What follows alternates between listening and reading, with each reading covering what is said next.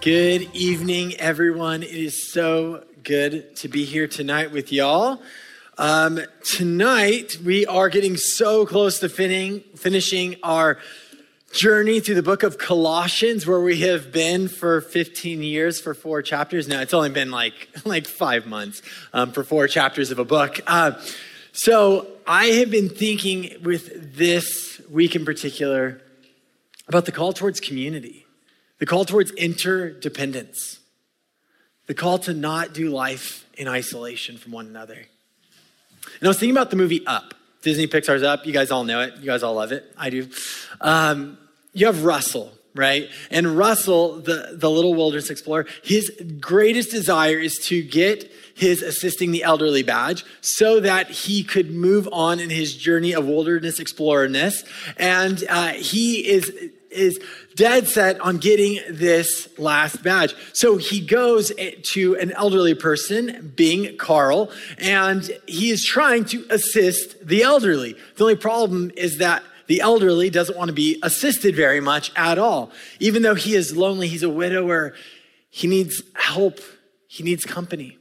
But he continues to refuse and push away Russell time and time again, even sending him on, uh, uh, on a literal journey towards finding an imaginary snipe, uh, all kinds of craziness, right? All in his effort to not receive any actual help from this kid. See, in our world, we live in a world that is focused so much on self reliance, this I got this mentality.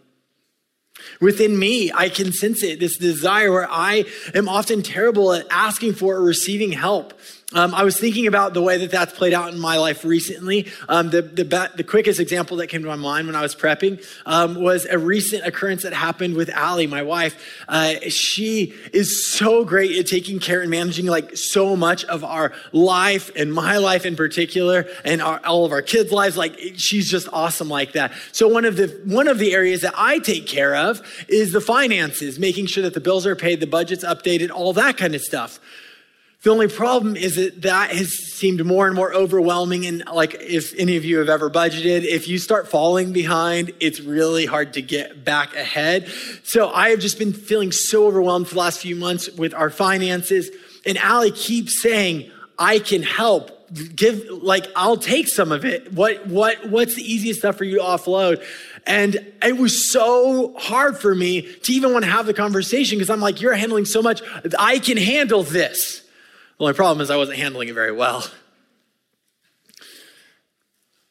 The reality is that for so many of us, we, um, we can think in the mindset of like one of the cheesiest, most cliche lines that a villain will say in any movie, where he says, where the villain, he or she might say, if you want it done right, then you got to go do it yourself. You guys know what I'm talking about?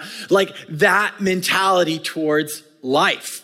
If you want it done right, you gotta do it yourself. Other people are gonna slow you down. Other people are gonna disappoint you. Other people are gonna frustrate you. I got to have it. Now, in a world where we have begun to prioritize even our personal spiritual journeys over any version of our corporate spiritual journey, where we are only thinking about what is going on in my life, not realizing the effect, the interdependence that even our spiritual journeys are meant to have with one another, our missional journeys with one another. And now, is there value in me having time alone with Jesus and intimacy? Absolutely. We all need that in our lives. But the problem is, is that's not all we are meant for. We are meant for that one on one time with Jesus. We're also meant to do life together in community. So we end up missing out on so much of the beauty that's there. So we've been journeying through the book of Colossians. We're now ending our series next week. And as we've been journeying through, we have learned so much about this community that Paul is writing to, this church in Colossae, that they were being called to do life in community well, that they were being reminded that they are truly better together than they are apart. They are not the sum of their parts, it's a multiplicative, multiplicative effect.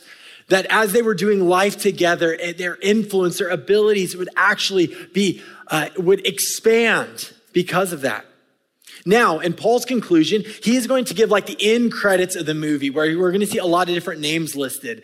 And in that, in this host of names, each of these individuals that is being named, there is a story that goes behind each one of them. Each individual is being memorialized in this writing. Now, I get it. If you are anything like me, whenever you are reading the Bible and you see a list of names, you start off reading the first one, maybe half of the second name because it was pretty long, and then you read the last name, and then you keep going from there because you're like, I'm sure, like it's fine, keep going. But what I want us to see is that in the Bible, there is nothing that is written there that is only there because of formality. That even in a list of names, there can be value, beauty, and truth. In other words, what we are going to see is the story tonight behind some of these names that are listed for Paul. We're going to kind of get like many stories of each of these individuals. And what it's going to amass to is the idea that we can do more to advance the gospel together than we can apart. I'll say that again. We can do more to advance the gospel together than we can apart.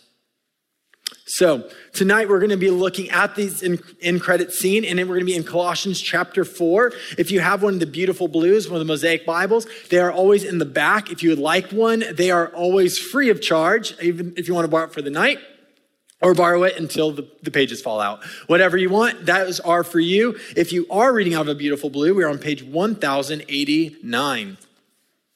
So let's look at, let's start off on actually 1088. We're going to start in verse 7. So let's start there. Tychicus. Tychicus will tell you about all my activities. He is a beloved brother and faithful minister and fellow servant in the Lord. I have sent him to you for this purpose, that you may know how we are and that he may encourage your hearts. And with him, Onesimus, our faithful and beloved brother, who is one of you. They will tell you of everything that has taken place here. So, where we, uh, where, um, a few years ago, if you were here, we were journeyed through the book of Ephesians. And we actually started that series by inviting Tychicus onto our stage. You guys remember that if you were here back then? Um, Tychicus, uh, otherwise known as Stephen Trafton, who is a, a, an actor who specializes in memorizing entire uh, entire letters of the entire letters of the New Testament. And what he does is he comes and does it as a dramatic monologue. It was really cool. But he was Tychicus, bringing the letter that was originally brought by the original Tychicus to the church in Ephesus. And that same Tychicus is carrying this letter also to the church in Colossae. Now, why does that matter? Because Tychicus was a trusted letter carrier for Paul. Now, this doesn't make him the ancient version of the postal service, even though that is an admirable and worthy undertaking in and of itself. But more than just carrying the letter and saying, here you go, he had, was trusted in three ways. He was Paul's orator. In other words, it was his job to actually memorize the way that Paul wanted the letter, letter to be read, with the right enunciations and the right emphasis on the right words. Everything needed to be precise to the way Paul meant for it to be read. That's a big deal. He was also supposed to be the commentator that when they would start having questions about that, he'd be able to say, now this is what Paul meant when he was saying this is what was going on. Now you understand all this. And he was also the clarifier that wherever there was concerns or confusion that he could bring clarity into those spaces. Now that sounds like a pretty big deal, right? Especially since there was not a version of FaceTime back in the ancient world. They couldn't go, hold on, let me, let me just send a direct message really quick and find out exactly what he meant when he wrote that. No, he needed to have all that in, in his mind long before he set off on this trail to Colossae so that he would be able to faithfully represent Paul in his thoughts in this space. And this is because, as we've talked about before, Paul is in chains. He was not getting this letter or his encouragement to this church on his own. He was in prison. So he needed the partnership of Tychicus to do this. So, Tychicus, and then you get Onesimus. Now, here's the interesting thing about Onesimus. One, we're actually going to get into his story in greater detail in a few months uh, in the book of Philemon. It's going to be so good. Uh, but just so you get a little bit of his context, a little bit of his story, is Onesimus was a runaway slave from the city of Colossae.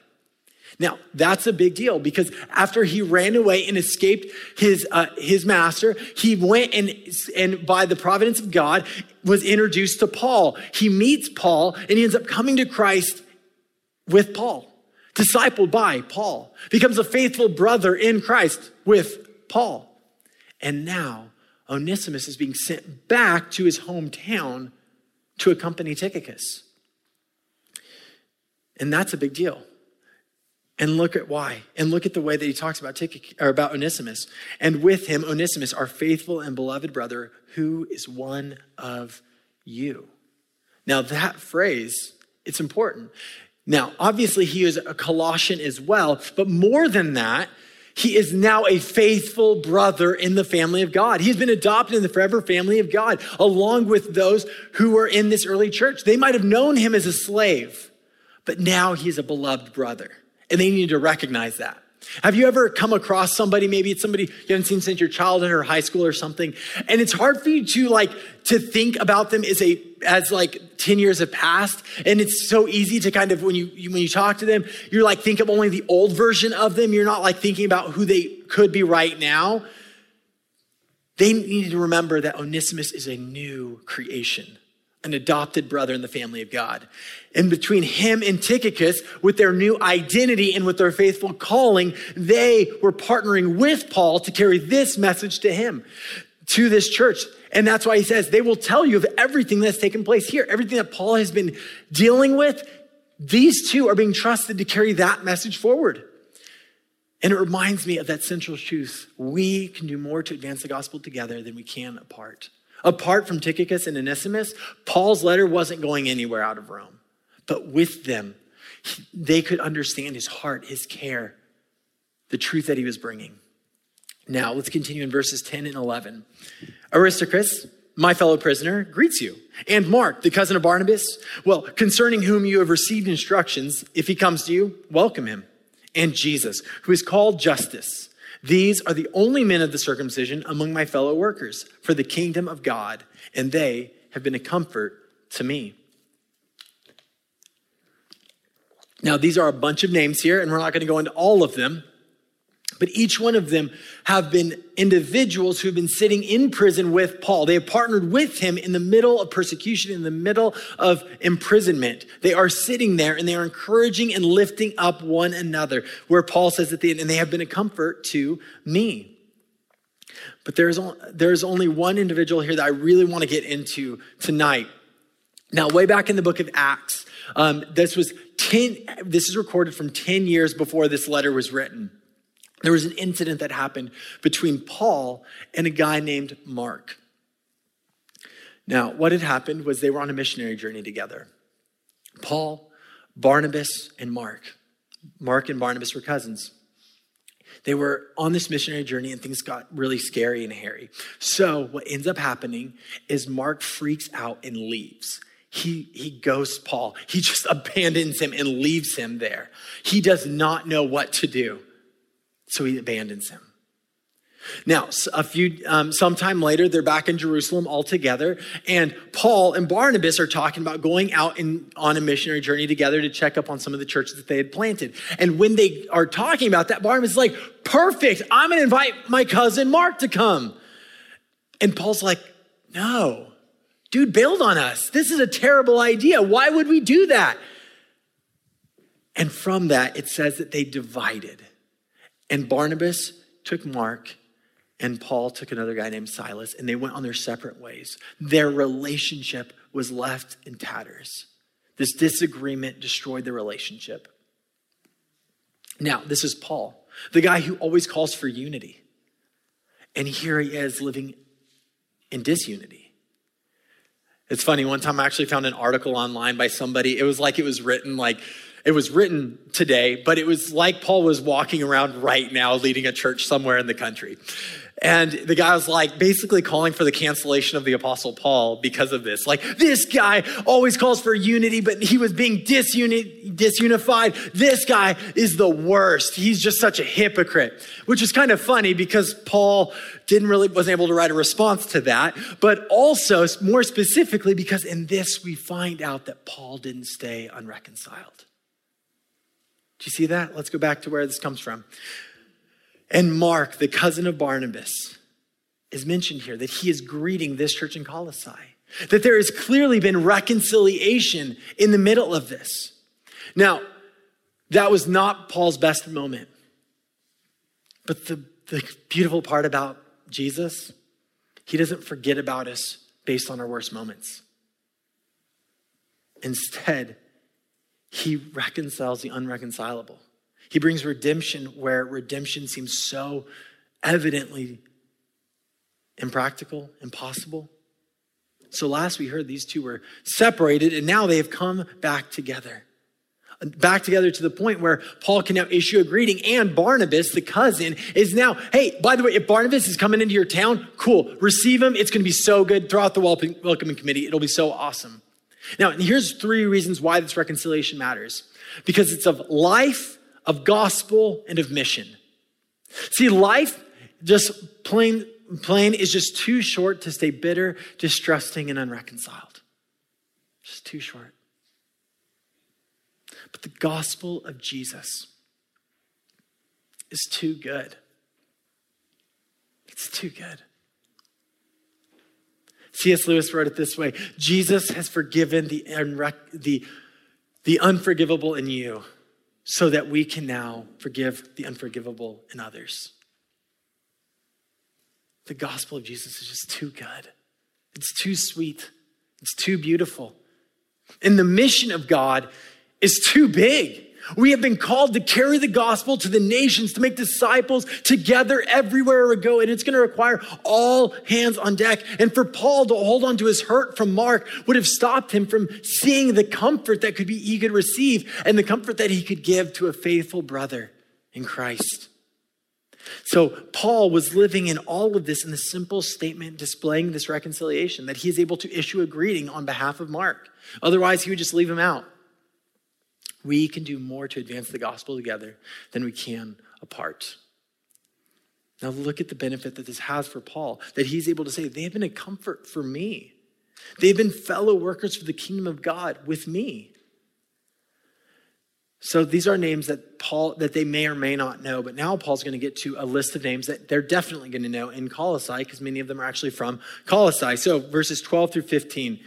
Epaphras, who is one of you, a servant of Christ Jesus, greets you always struggling on your behalf in his prayers, that you may stand mature and fully assured in all the will of God. For I bear him, for I bear him witness that he has worked hard for you and for those in Laodicea and Hierapolis. Now, Luke, this, the beloved physician, he greets you as well, and so does Demas. Give my greetings to the brothers of Laodicea and to Nympha and the church in her house. So first we have Epaphras is mentioned. Um, we're not going to go into great detail on him, but he was, we've talked about him before in chapter one of Colossians. He was, um, his care, his emphasis was put in that, in that um, opening line. And in that, it's because Epaphras actually helped start this church in Colossae. That he was one of, that he was the, the church planter who helped start this, this church, but had since moved on. He went and planted other churches in, in Laodicea and Hierapolis. And now he's with Paul. So he's far away, but his care has never stopped. He continues to struggle with them in prayer. His love for them has never stopped, no matter the distance. His long distance relationship to them cannot be quenched. And then you gets to Luke. Now, you've probably heard of Luke before. He wrote the, the gospel according to Luke. He also wrote the book of Acts, which records the entire journey of Paul, as well as the entire early church and the movement of the Holy Spirit in the midst of the early church movement. And both these individuals were great partners with Paul, who had great care and affection for the church in Colossae. And then in verse 15, we have Nympha. Now, it mentions, here's what it says about Nympha. And to Nympha and the church in her house. So, something to know about the early church. They didn't they didn't have buildings like this that they could own. It actually was illegal for them to be able to own, um, own property for a few hundred years. There was no temple for Christianity in the Roman Empire or in Jerusalem. Instead, they would often meet in homes. They had a house gathering concept where they were spread out across the, reg- um, the different regions of a major city, and there would be house gatherings that were all led with a central eldership structure. So, as these house gatherings would all form, they would take the place in the house, usually of wealthy people. Now, Nympha is one of those individuals who was so generous and wonderful to open up her home, most likely the courtyard in her home, so that others could come in and worship Jesus together. And Paul makes specific note of her. Now, the early church, just as the church today, must be filled with the important partnerships and contributions of women and men. And in this church, it was no different. And for Paul, he wanted to extend a special greeting to Nympha for her partnership, her contribution in the midst of this church in Colossae, that she, he would extend a specific greeting to her. See, we can do more to advance the gospel together than we can apart. Now, verse 16 and 17, and this is where we'll land tonight. And when this letter has been read to you among you, have it also read to the church of the Laodiceans. And see to it that you also read the letter from Laodicea. And say to Archippus, See that you fulfill the ministry that you have received in the Lord. Now, again, this may seem on the surface like not a very exciting thing to say, but here's why this actually gets me pretty excited.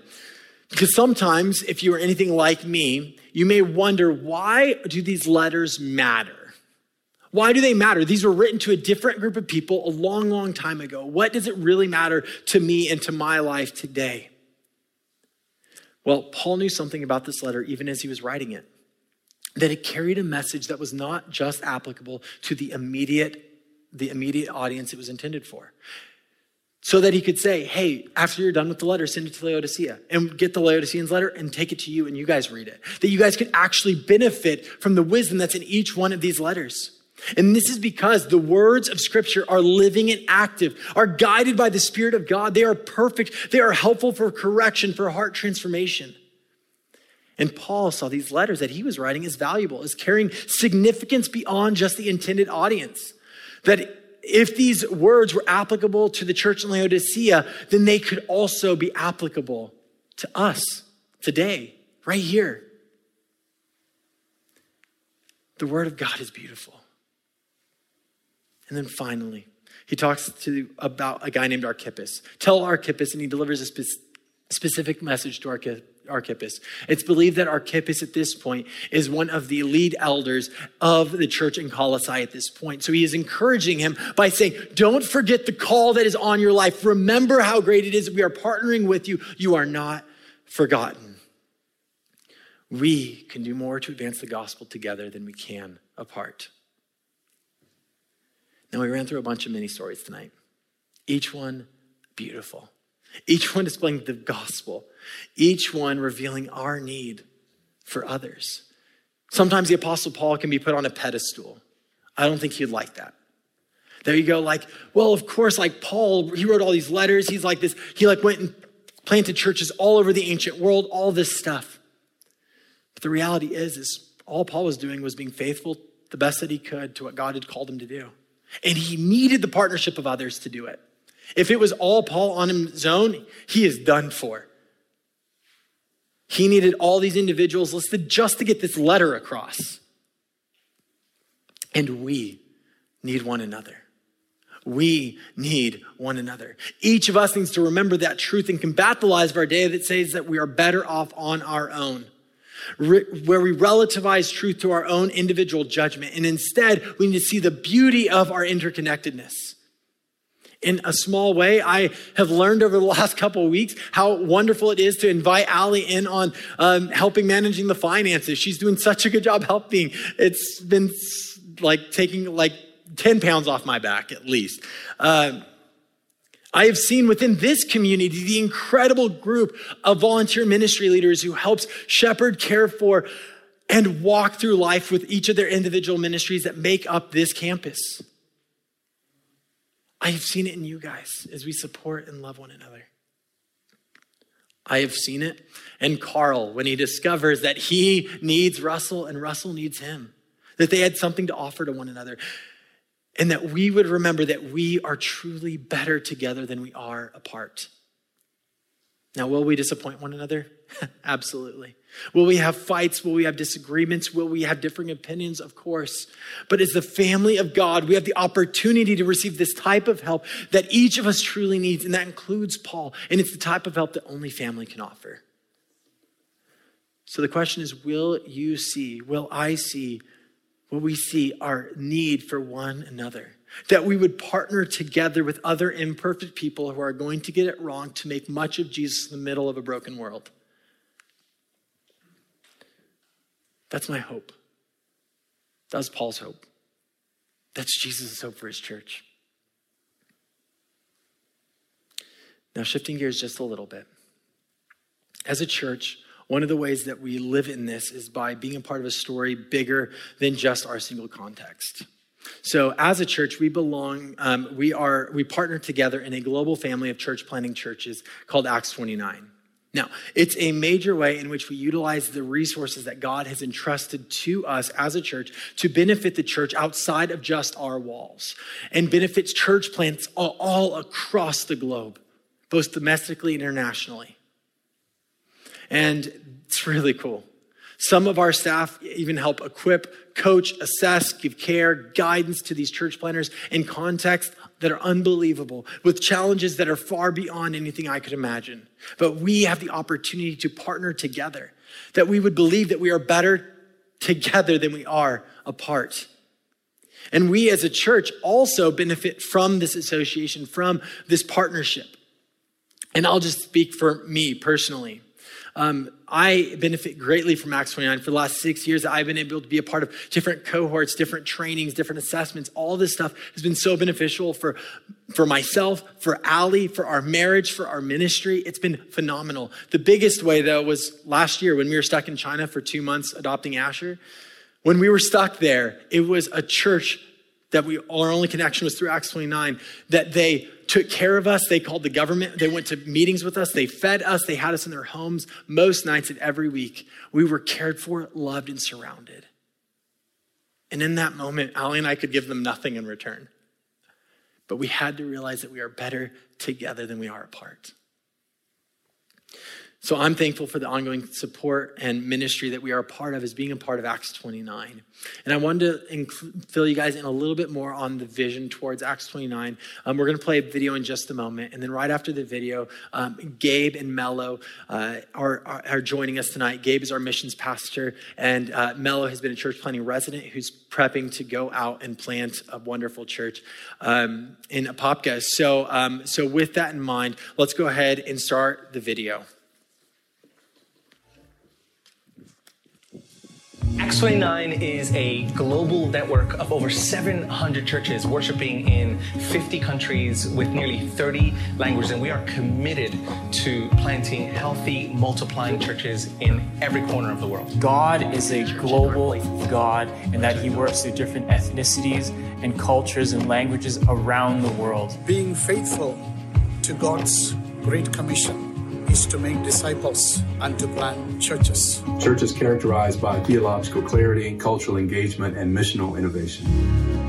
We believe that uh, the church is God's primary mission strategy for establishing his kingdom and his presence on earth. We want to reach people with the gospel, and our reach is amplified through Acts 29 as a network. So more people will know and worship each one of our members has been blessed by all the training that we have received as planters. We want our church to be a praying church and also a church that disciples others. This is what we do, and this is who we are.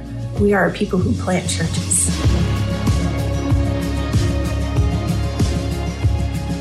So Acts 29 accomplishes its mission uh, primarily through three things. By assessing potential church planters, we provide continued assistance for churches and leaders through coaching, trainings, and also relational connection. We get to collaborate with the whole bride of Christ to plant churches, not only just in our areas, but we partner globally to plant churches. And as we partner together with Acts 29, with churches around the world, our efforts are multiplied and God is glorified when we work together as a church. This is Acts 29. This is Acts 29. This is Acts 29. This is Acts 29. This is Acts 29.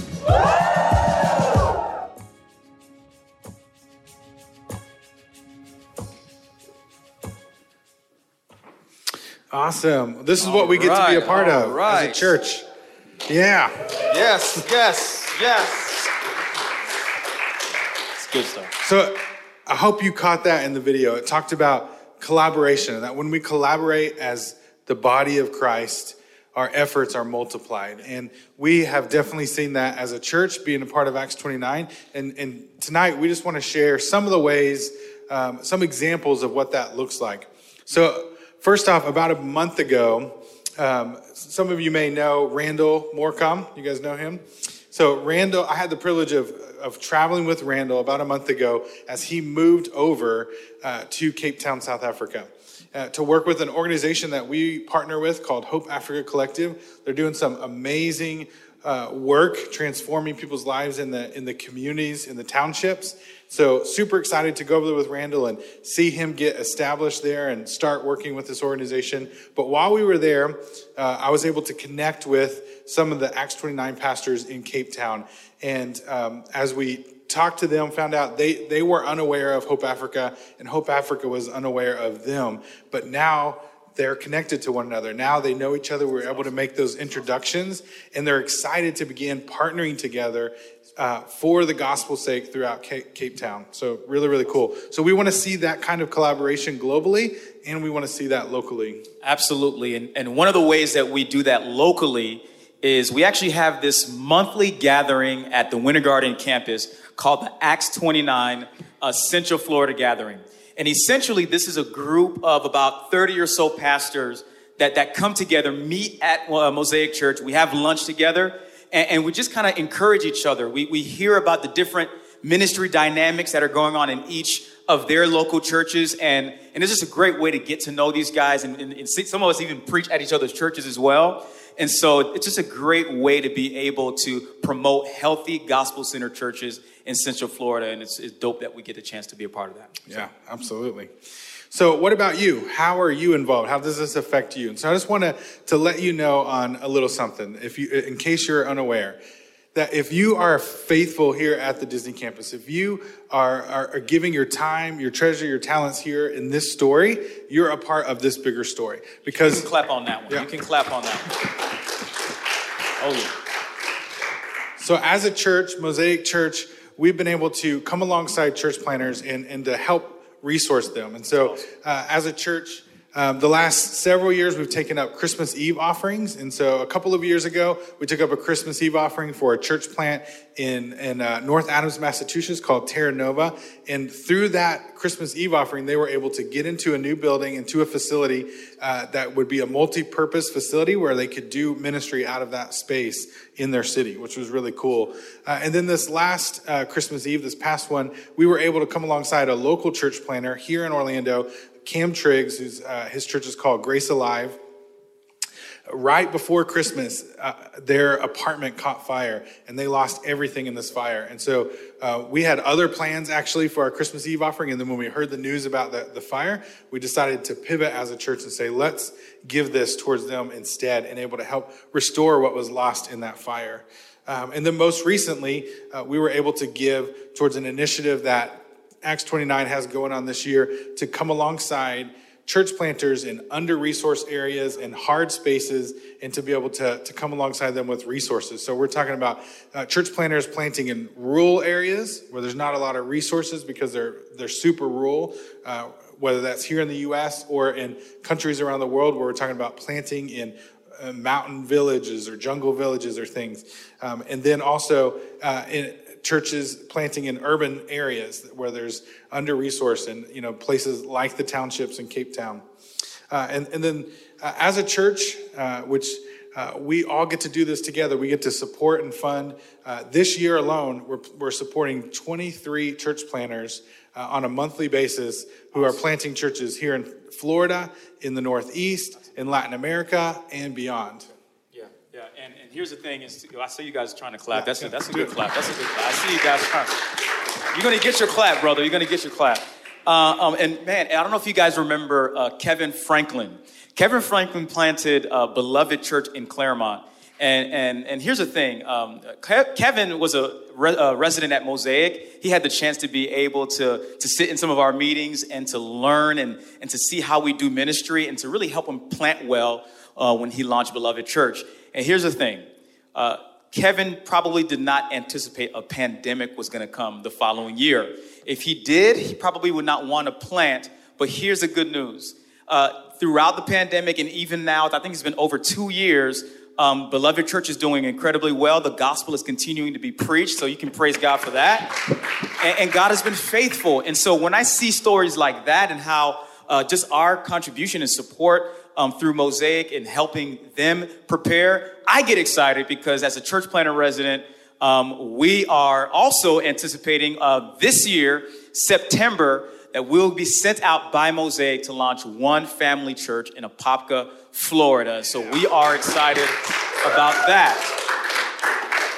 And and and and it's it's it's just amazing to be able to know that even you know we're supporting those who may have come from outside and, and spent some time with us, and we sent them out. And, and I get to be one of those guys that that is a part of Mosaic from within and being sent out by our family. And so um, we are praying for uh, more and more people to be able to kind of join our team as we prepare to launch in Apopka uh, this year. And um, just so be praying for us as you think about us. And we had a great interest meeting today, and I think uh, uh we had a great turnout. And so we're excited to see what God's going to be doing there. Yeah, so you guys, we just invite you guys, uh, be praying for Mello and for, for everyone that's going to be a part of this church plant in Apopka as over the summer uh, we begin to work towards this launch uh, in September. Be praying for them, and, and that's one way that you guys can can partner with us, and and and it's not a small way. Prayer is huge. Like we need to see God open doors for the gospel in Apopka. So be praying for that. And let's just take a few minutes right now. I'm going to pray for us. And will you join me as I pray for what God's doing here at the Disney campus, as well as through Acts 29 and through plants like One Family? God, we thank you so much for your love and grace. God, we thank you that we get to be a part of this story. God, that you are doing a, a work um, in us and through us here at the Disney campus, God. And through all the churches that we're a part of through Acts 29. God, we thank you for uh, Mello and for the, the call that you placed on him to, to plant this church in Apopka. God, we pray for your favor and grace. Uh, and just, God, that your kingdom would advance throughout our city, God. We want to see uh, more and more people come to know you, God. And we know that you are still in the business of rescuing and saving. So, God, I thank you for open doors for the gospel here at the Disney campus at One Family in Apopka, at Mosaic and Winter Garden, God, and uh, throughout the churches where we're partnering with, with through Acts 29, God, would you continue to just advance your kingdom? We thank you for that, Lord. In your name, amen.